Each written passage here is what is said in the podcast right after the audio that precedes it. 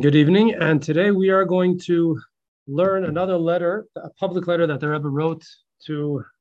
It was addressed to the sons and daughters of Israel everywhere, right? As we mentioned last week, that before um, the high holidays, before Rosh Hashanah, and before Pesach, the Rebbe would every year send a public letter. Starting in 1972, the Rebbe would send typically two of them. Um, and before Pesach, the letters were either addressed uh, Rosh Chodesh Nisan, usually was the first letter, and then the 11th of Nisan, which is the Rebbe's birthday. Alrighty, so today we'll we'll focus on a letter that was um, that was written by the Rebbe and sent to all the Jewish people around the world on Rosh Chodesh Nisan 5736, which is 1976. To the sons of God and daughters of Israel everywhere, God bless you all. Greeting and blessing. The Hebrew name of a festival or of an historic event or anything which is given by the Torah or instituted by sacred Jewish custom, which also has the force of Torah. Uh, what the Rebbe is uh, explaining, or, or I say, what, he, what he's throwing into the mix here is that don't think that only, you know, five books of Moses um, is considered Torah. In fact, everything that has to do with Jewish tradition, everything that was instituted by the sages, all of that has the power of Torah. And so, therefore, if there is a holiday or a custom that we do or a mitzvah that we do, which its name is not found in the Torah, but it comes from afterwards. Um, it also has the power of Torah and the meaningfulness of Torah. So the rule is that anything, any name expresses, I'm continuing in the first paragraph here, expresses a basic content of the festival or of the thing as explained in many sources. Um, one of the sources is uh, in the, the second part of Tanya, which we actually just concluded, uh, where the Alter Rebbe, the, the, the author of the Tanya, explains that the the reason why Hebrew is called the Hebrew, the reason why ancient Hebrew, biblical Hebrew is called Lashon HaKodesh, the Holy Tongue, is because that's God's language. What does it mean that's God's language? That's God's way of expression. And every letter represents a different energy. Every word is something else in this world. And therefore, the name of something is not just a random name of how we, how we reference to something in this world, but in fact, that name represents the DNA, if you will, um, the components um, that, that, that build this specific creation. So its name differentiates it from anything else. The same applies to the name Chag HaPesach, the festival of this month.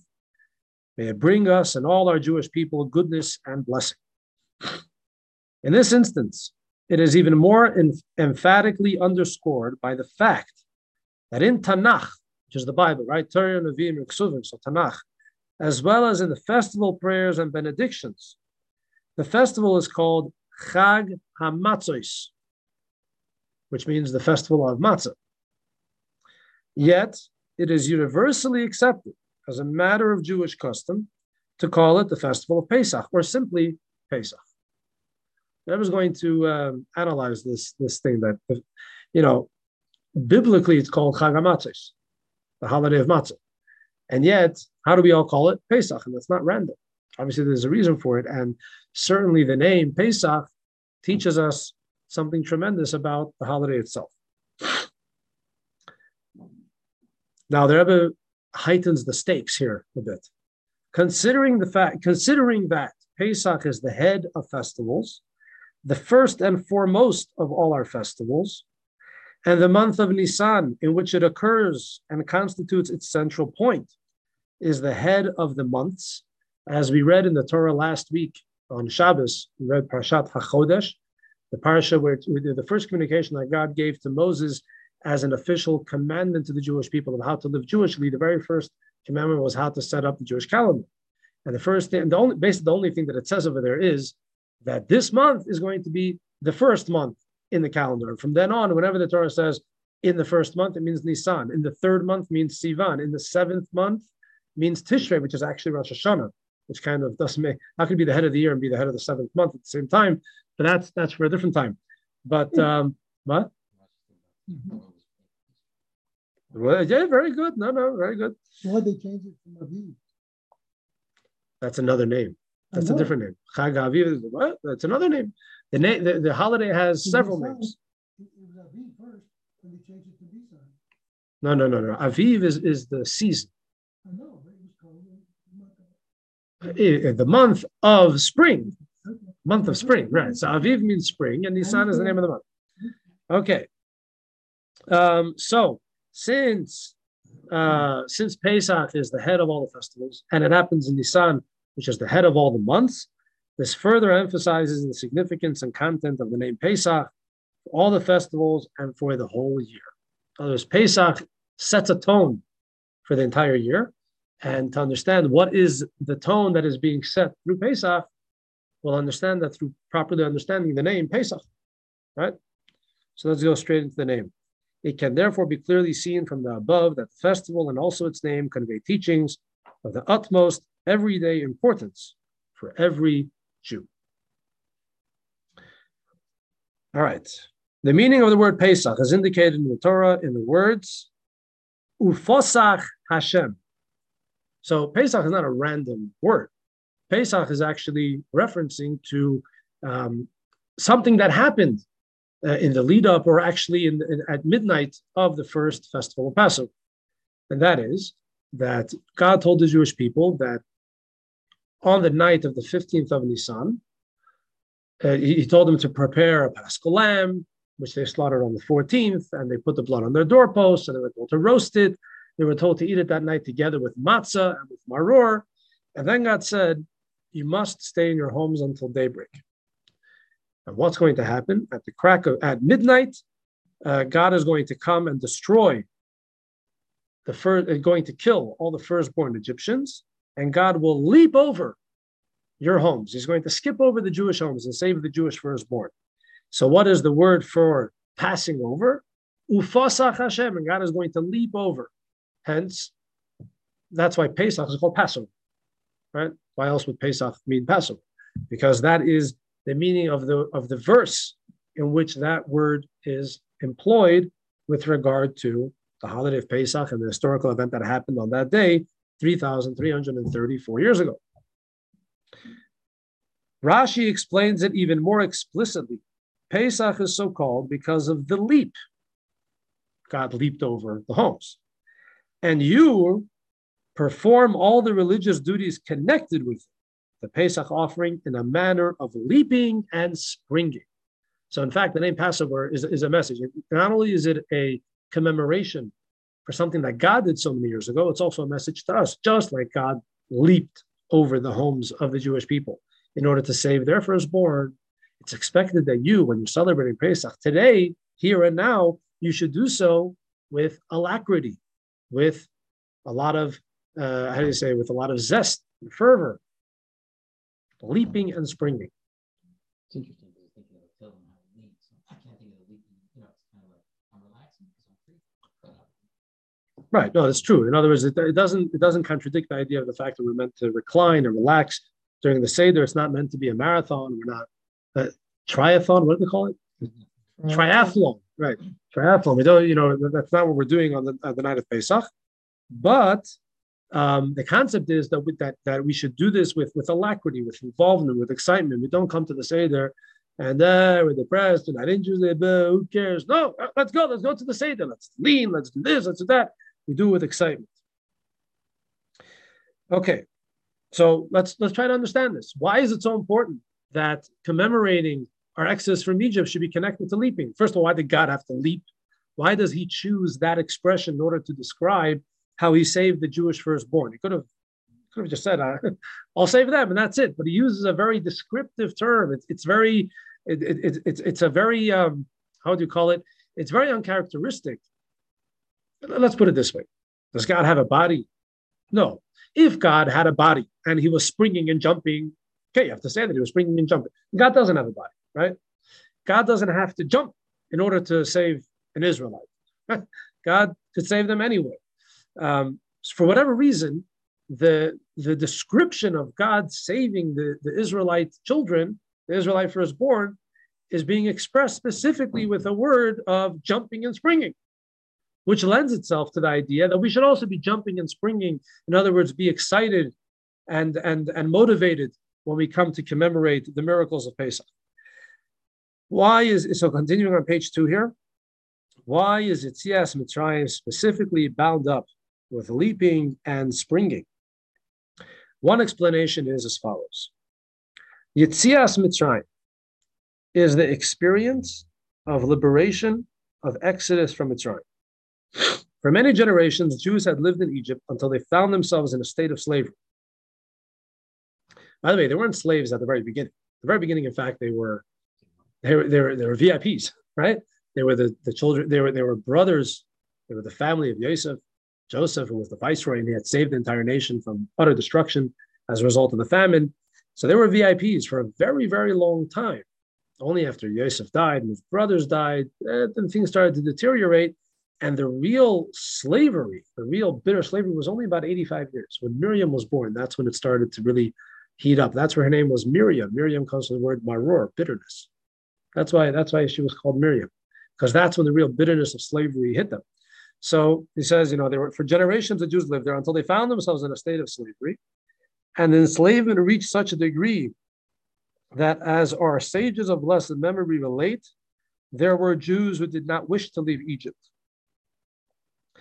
Such was the depths of slavishness to which they had degenerated. Slavery had become so ingrained in their psyche. They couldn't find it within their souls the possibility to hope for a better future. At least 80% remained. 80% of them were, were, were vigorously opposed to leaving Egypt, and therefore they died before the Exodus. And that was that. Um, the Rebbe returns to a theme actually that we learned last week uh, about the height and, and the power of, of, of Egypt in the time. Egypt in those days was the most highly developed country in respect of science, technology, philosophy, etc. All those things which the world commonly considers as culture, civilization. The Rebbe says the world commonly considers it because you know culture connotes something that's high class, right? The, the problem is that science, technology, and philosophy, if not uh, how do you say channeled in the right place, in the right way, it's far from culture. In fact, Nazi Germany employed science, technology, and philosophy to do what? To be the worst butchers that the world has ever seen to do the most terrible things in the world. So therefore, science, technology, and philosophy is not a shoe in to culture. you know, from the, you know, you say in Yiddish, the best I mentioned, the better people. On, on the contrary, continue into, into an animal, where civilization connotes the idea they're civilized, right? They're proper, they're welcoming, they're okay, etc. So, you know, so the Rebbe says those things which the world commonly considers as quote unquote culture or civilization it was also the superpower of the world. Yet at the same time, the land was sunken in the abyss of moral depravity, as is known from various sources, so much so that it is referred to in the Torah as the abomination of the earth. And from this quagmire, I love that word, from this quagmire of Egyptian bondage, as from Egypt itself, the Jews had to extricate themselves and go out with an outstretched arm. In other words, the Rebbe emphasizes two points here. To get out of Egypt, that itself needed a tremendous miracle because it was impossible for a slave to leave the physical borders of this of this land. But besides for that, they, they were sunken into a spiritual quagmire, right? Into the depravity of Egypt. They were so enslaved that 80% of them didn't even want to leave. Um, so the Jews had to extricate themselves and go out with an outstretched arm, completely free, both physically and spiritually.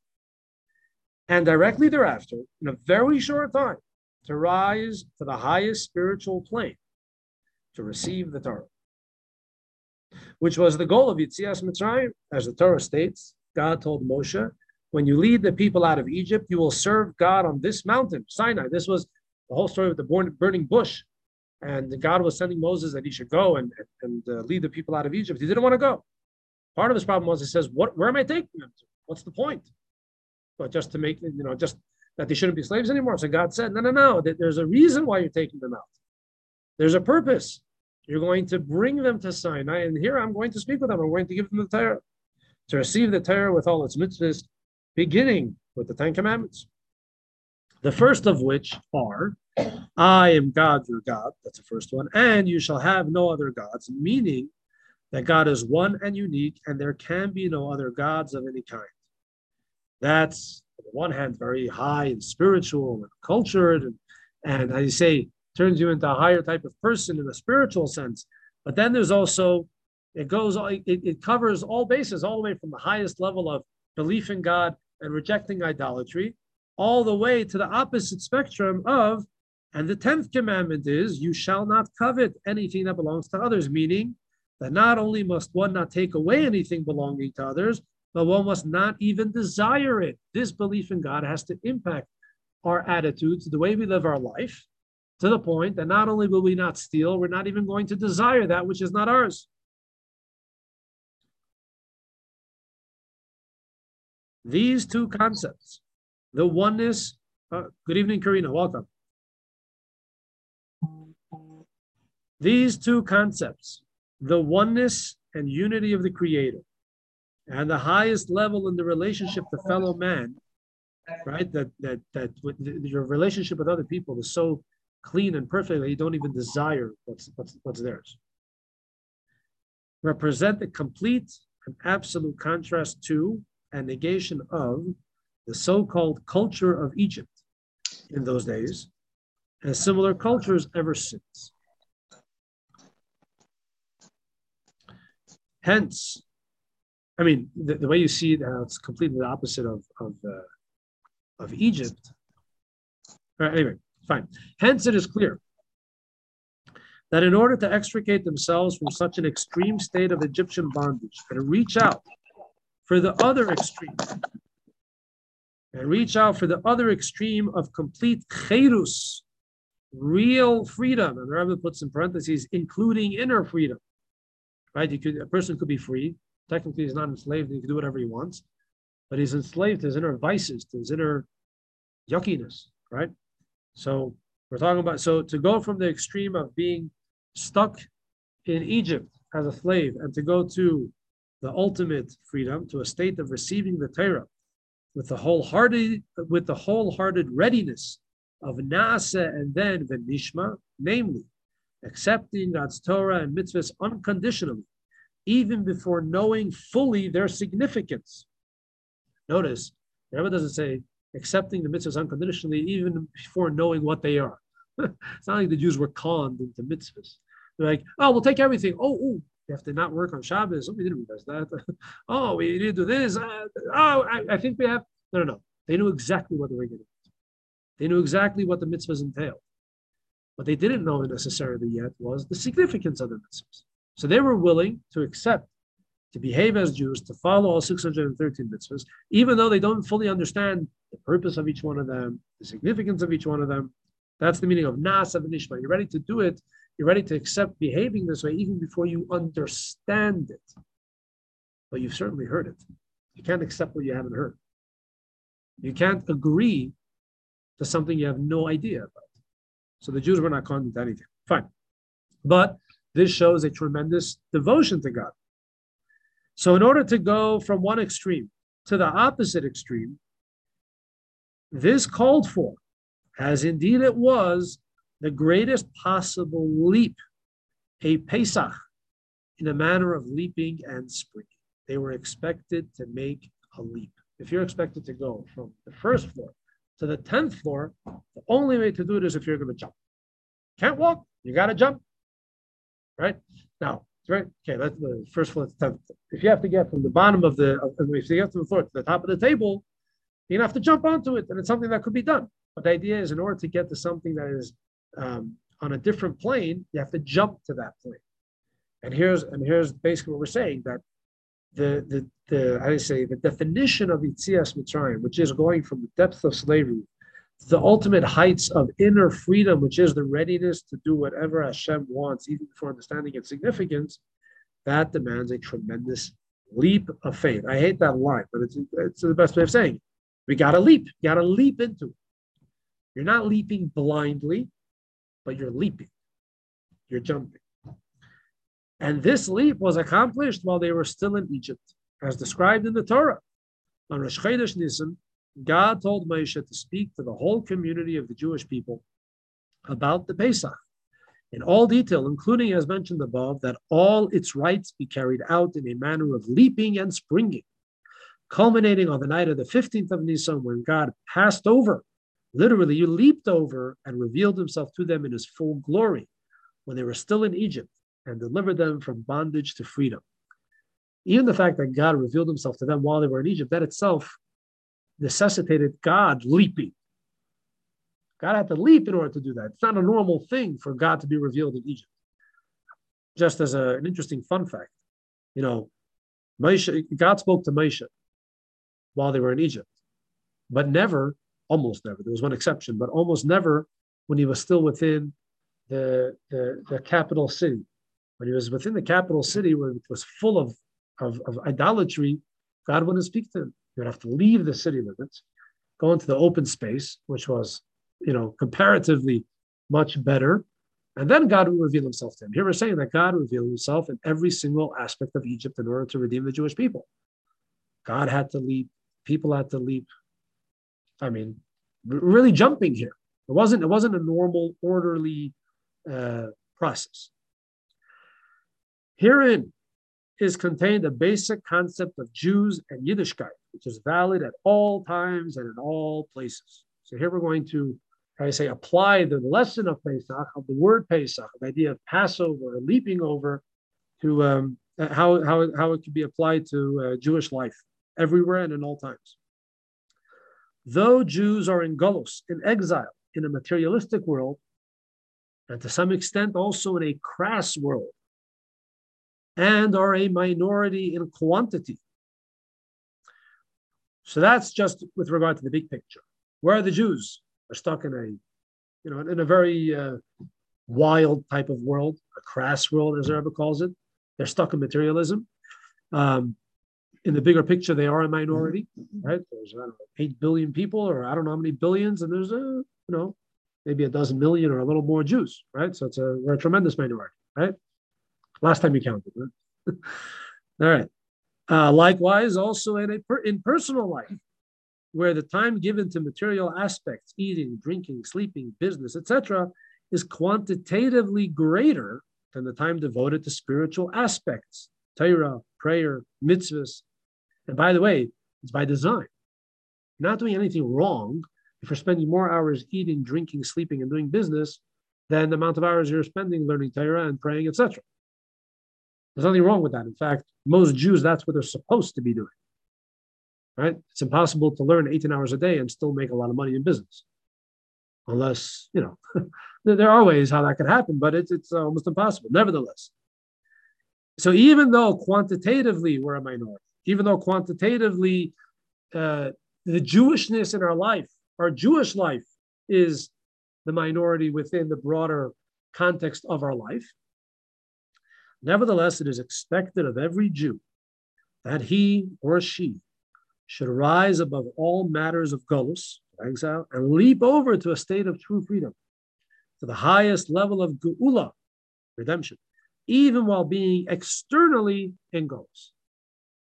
Internally, we're always in Geula, we're always, we're always in redemption.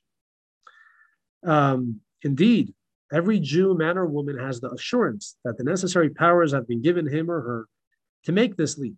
Power is given by God Himself. You know, someone could ask, how is that even possible? If I'm an exile, I'm an exile. I, I should dream that I'm in redemption. But what's that supposed to mean? What does it mean to, to make that leap? So there's a, a very famous statement, a teaching that originates with the fifth Lubavitcher Rebbe. So the Rebbe was the seventh Rebbe, and his father-in-law was the sixth Rebbe, and his father was the fifth Rebbe. Um, just to give you a little bit of a context in which this um, this statement was was said and repeated. So many many years ago, there was a time. It was during it was it was during the times of the czars, and there were tremendous forces trying to force the Jewish community to make changes in their education system. Till then, all the Jewish kids were going to cheder, cheder that they learned exclusively, you know, Torah subjects and things like that. There were those that wanted to force the Jewish kids to go to to go to you know education like everyone else uh, their ultimate goal was to take them away from traditional Judaism. Uh, there was there was a lot of There was a lot of political wrangling, and there was a lot going on. And the fifth Rebbe was in the, really in the thick of things. The Czar ordered, or whatever, the education ministers, they ordered a meeting, and all the leaders of the Jewish people had to be there. And the Rebbe Rashab, the fifth Lubavitcher Rebbe, was there. At one point, the government basically communicated to the rabbis there that they didn't have a choice. Like they're either going to agree to it or they'll be taken care of. So the Rebbe stood up. The Rebbe said like this: Everyone needs to know that only our bodies were sent to exile. Our souls were never sent into exile. Now, we were sent into exile against our will, and we will not leave exile when we want to. God sent us into exile, He's going to take us out. But He only sent our bodies. He only sent our physical, material realities into exile. Our souls, nothing doing. Our souls have nothing to do with exile. And therefore, the external forces of exile have no control over our souls. And here we're dealing with education of the Jewish kids. This is a soul issue. So I don't, so I mean, the Rebbe was basically saying the czar and the minister of education and all these people, they can say whatever they want. They're not going to get us because we're not theirs. Our souls don't belong to them. So what is it? And, and so that, that happened then. Then uh, in, in the next generation, this was under communism so the previous Rebbe, he was uh, he was arrested. You know, they, they were shutting down Judaism. He was continuously keeping the schools open and the mikvahs and the shuls and everything like that. And finally, in 1927, he was arrested. He was actually sentenced to the firing squad. They wanted to they wanted to kill him, but that was miraculously changed. And ultimately, he was sent off for three years in exile. So when he was in the train station, boarding the train to go off to his exile, under, as I say, he was under he was under communist control, not just because he lived in communist Russia, but because he was he was a prisoner. He was being sent off. The, the train station was packed. It was packed with chassidim. They didn't know when would be the next time they would see the Rebbe, if they would ever see the Rebbe again. And the Rebbe stood there. I imagine, like on the train, like you know, he was a bit elevated, so everyone was able to hear him. And the Rebbe repeated verbatim what his father said a few dozen years earlier, two dozen years earlier, at this meeting. He said, everyone should know they only took our bodies into exile, but our souls are not. And he told them he had been arrested for opening up schools and for doing all these things. I mean, in front of everyone, you know, the, the KGB agents, or then it was called the GPU or NKVD, whatever, they were all there. And he said it clearly. Said, Our souls are absolutely free. So why do you have to leap? Well, to get in touch with that takes a jump, takes a serious jump because you know, we're usually uh, under the influence of externalities of what's going on around us.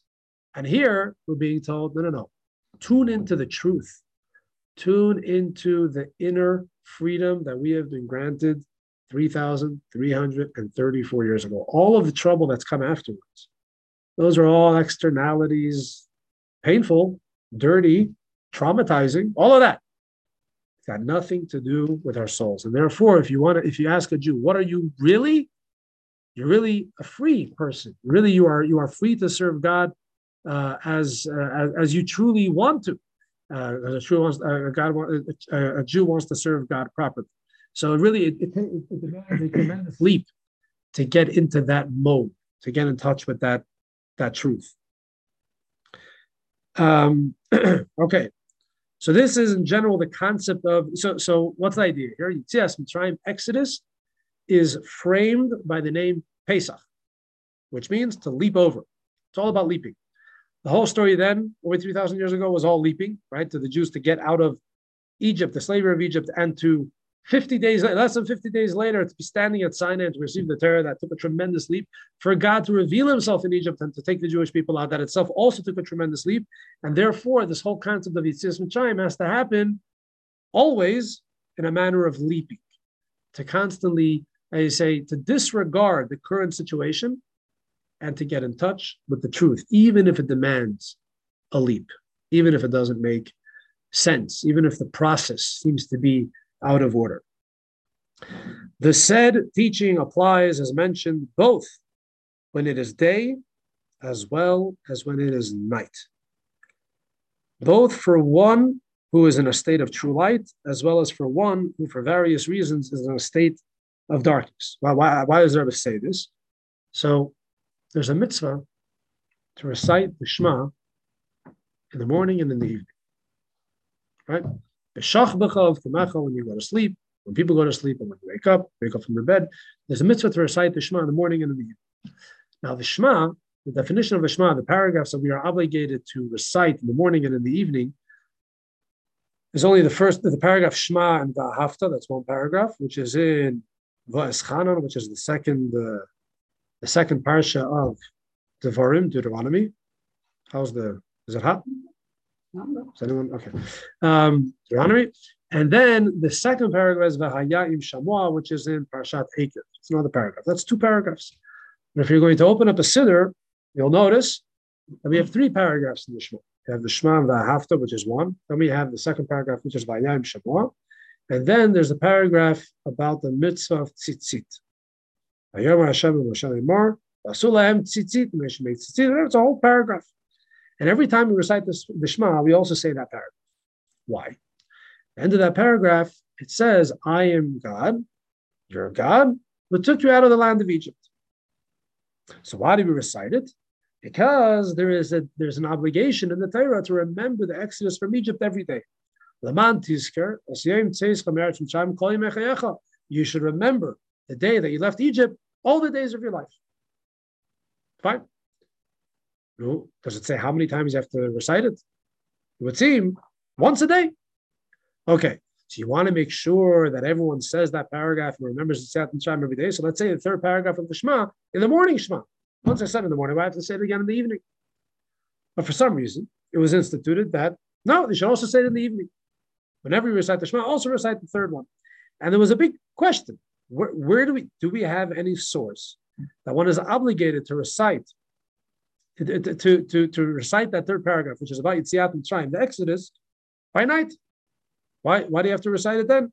And in fact, in the Haggadah, there's a quote of a Mishnah. Uh, it's, a, it's actually a very fascinating Mishnah. It comes from a, I mean, there's a whole backstory to this Mishnah. But anyway, Rabbi Elazar ben Azariah, who was the leader, the newly appointed president of the Jewish community, on his first day in the job, he said, You know, I've always wondered, do we have any uh, source to indicate that we are obligated to remember Yitziat Mitzrayim, the Exodus from Egypt, by night as well. By day, we, cl- we clearly have it. But by night, who knows? Who says? He says, then came a great scholar, his name is Ben Zoma. He said that if you look at the verse, read it, uh, you know, read it carefully, it says, you should remember Yitziat Mitzrayim all the days of your life. Kol So that's including, I'm sorry? It's in that God. I said that. Yeah. You weren't listening. You're listening too much to that God and not to me. Should I turn on? No. Okay. Um, so, uh, so, so he said, and, and we learn from here the kol yemei chayecha that includes and that indicates that you have to remember Yitziat Mitzrayim not only by day but also by night. Great. So, what do we see? Yitziat Mitzrayim. The message of Yitziat Mitzrayim is relevant by day and by night. So, you know, Judaism, even though it may sound technical, it's never only technical. There's layers and layers of meaning. So here you have a technical thing. You have to say the paragraph in the morning and also at night, only in the morning. And the answer is, yeah, you got to say it both times. Fine. So I'm going to stand by night when I'm davening Ma'ariv, I'm going to say the two paragraphs and the third paragraph. Great. says, but let's think for a moment. What do we say? Exodus, the message of Exodus is relevant by day and by night, when it's light and when it's dark. Not just when it's physically light and physically dark, but also when it's when we when, when there's brightness in our life, and even when there's darkness in our life. So what does that mean? Um, in the former case, so the obvious one is that we have to remember Yitziat Mitzrayim by day. Now, based on what we just said about Yitziat Mitzrayim, it would seem that the message of Yitziat Mitzrayim is most relevant when things are dark. No, no, no. The first thing is you got to remember Yitziat Mitzrayim by day, even when things are light. What does that mean?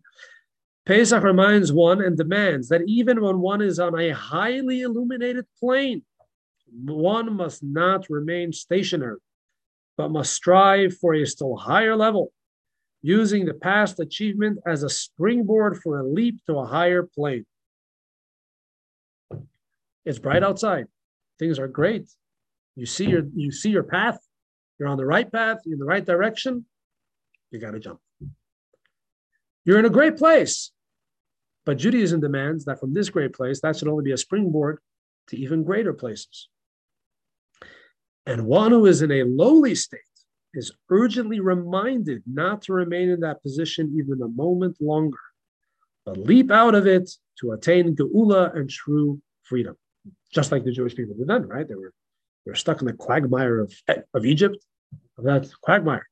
And, uh, and they, they, they did this tremendous leap. They, they jumped out and, and they achieved Matan Torah, they, they achieved uh, being worthy of receiving the Torah within 50 days. and in both cases, as well as for all those who are in the intermediate stages, you know, they're saying not everyone is like to the extreme. You know, sometimes you find yourself kind of in the middle somewhere. This radical change for the better is achieved through serving God on this mountain in the spirit of Na'aseh and through the study of Torah and doing mitzvahs in daily life, even before understanding the significance. The way to achieve, the way to, to properly and to successfully achieve that leap is by doing what the Jews did. What did they do? They went towards Sinai. They came to Sinai and they said, Na'aseh and Nishma, we're ready to behave Jewishly. We're ready to learn Torah even before we properly understand the significance of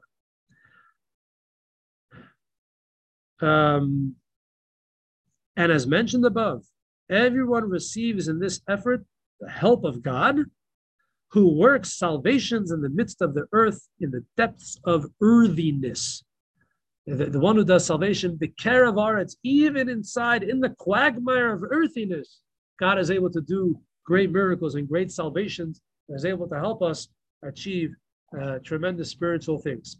What you got me in there? No, because it was. No problem. in. May God grant. There on the on page four. May God grant that this Pesach leap be carried out and achieved in a state of cherus, true freedom, which includes freedom from all things that interfere with achieving the purpose of man's life, so that it be a worthy life, a life in harmony with the divine intention. You know, you ever what is what does a worthy life mean? I ever told you the story of uh, Rabbi Kusiel Liepler? You may have heard the story, just don't recognize the name. It's difficult to recognize these names here. He was, uh, huh? Liepler. Liepler, yeah. Liep, he came from Liepler. That's where he came from. Who knows? Maybe it's in Ukraine and they might like, you know, it might be in the news because for some reason, you know, all of a sudden, all these specific towns are in the news. Anyway, good for them, huh? Anyway, you know, as you say, I'd rather be uh, anonymous than be a, a headline. just, just keep things, keep things anonymous for me. All righty. So what does it mean to have a worthy life? So Rabbi Kusiel Liepler was was a chassid of the Alter Rebbe first Chabad Rebbe. In fact, during the time period of the Alter Rebbe's life, when he was a chassid of the Alter Rebbe, he wasn't that, I say, no, he was pious. He was a pious guy, but, but he wasn't that uh, academic, studious, smart. He was a, more of the simpler type of guy. But but he was very pious, uh, very committed. He was a very like you know, they say a fire chassid. You know, he's on fire. Um, later on, interestingly enough, later on during the during the, the leadership of Alter Rebbe's son, the Mittler Rebbe, I'm not going to get into the details, but, but ultimately Rabbi Kusiel became one of the greatest uh, geniuses in Hasidic thought. That's a whole story for itself. Well, maybe we'll talk about it a different time. But anyway, let's go back to the Alter Rebbe. One time the Alter Rebbe came up to Rabbi Kusiel Liepler and he said, I want to give you a blessing. What's the blessing? I want you to be rich. I'd take it in a flash, huh? He said, No, I don't want it. Why? He says, Who needs wealth? It's a distraction. It's a distraction from living uh, you know, a meaningful life. So we said, Okay, fine. I, I want to give you a different blessing. A blessing? Long life. So here he said, Okay, Rebbe, but on one condition. What's the condition? It shouldn't be, in Yiddish, you say, shouldn't be peasant years. What does it mean, peasant years? You have eyes that don't see and ears that don't hear. What does that mean? What's a peasant? A peasant is a simple guy. All he knows is there's the farm and the bar. That's it. Right? Work hard, make a few dollars, feed the family. If you even get to there, go to the bar and drink yourself drunk. By the way, it doesn't have to be so. Uh, a peasant doesn't have to be only someone that goes to the, the farm and the bar. Someone could be in a big CEO suit and uh, you know riding in a beautiful car and going to work every day, etc., and also be a peasant. Basically, what is it all about? Making a few bucks and entertaining yourself, and that's it. Says, I'll take the long life on condition that they're not peasant they're not Poyerishiyot. Then said, okay. In other words, what he said was, you want to give me a long life? Give me a worthy life. Give me a life that may I see the right stuff, that my ears are listening to the right music. Give me a life that I'm not going to be distracted. And, and by the way, you know what ended up happening? He lived long and he was rich. Got both. So lucky him, huh? You have to work hard for it. And by the way, you know, to, to, to be presented with the option of wealth with no strings attached and to, to reject it, or the option of long life with no strings attached, and to reject it and say, no, I want strings attached. It just to have a wealthy, long life with no purpose and no direction, that's slavery. Being a peasant is the worst type of slave. To be a serf, that's the worst thing. Why? The guy can do whatever he wants. He can work, he can eat, he can drink, he can do everything. No, but, but that's not life. There's no difference between you and the cow. That's the all right. So worthy life. Um, hold on. And the cherus of everyone individually, the freedom of every person individually, the personal geula, personal redemption, while still in Golos, will hasten the realization of the cherus, the redemption of the totality of Jews everywhere, and bring about the fulfillment of the promise.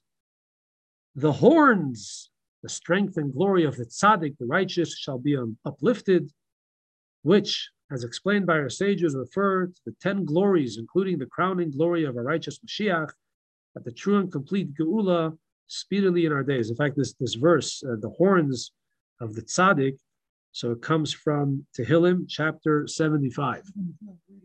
Read every day, huh? Oh, great. So I'm, I'm glad I chose this letter. So why did it ever mention something from chapter 75? They also translated this, horns is haughtiness, the same thing. Don't lift up your haughtiness. Okay. Some say horns and the other thing. Right. So the Rebbe is mentioning this because this letter was penned about a week and a half before his birthday. In 1976, the Rebbe turned 75. That hmm. means up until then, he was saying chapter 75 because he was 74, he was turning 75. Um, so the Rebbe was quoting a, a, a, a- in other words, the Rebbe lived with this chapter. Very good. That's that, that's the whole idea to live with it. Anyway, so that's that with blessing of a kosher and joyous Pesach. Signed the Rebbe's signature. Yep. So that's that's the deal. So what do we have from here? The name of the holiday, Pesach, tells us all we need to know about the holiday. That to be a Jew, it's not about due process, not about step by step by step. You gotta jump, you gotta leap. Every day you need to leap. In the morning and at night, when it's bright and when it's dark, when you're in the best of places and when you're in the worst of places. Jump and continue jumping. And when you live a life of jumping, I mean, not only could you be a, I say, an Olympic, uh, Olympic gold winner, but uh, but the idea is that you know all, all of us have to be Olympians, basically, right? You have to constantly be moving and going forward um, in our appreciation for you, this Yiddishkeit, our dedication to you, this Yiddishkeit, the way we help others, the way we treat others, and uh, when we, as I say, when we absorb this message and we make it a part of who we are, then we come, in, then we get in touch with that inner freedom that we all have and it can never be taken away from us.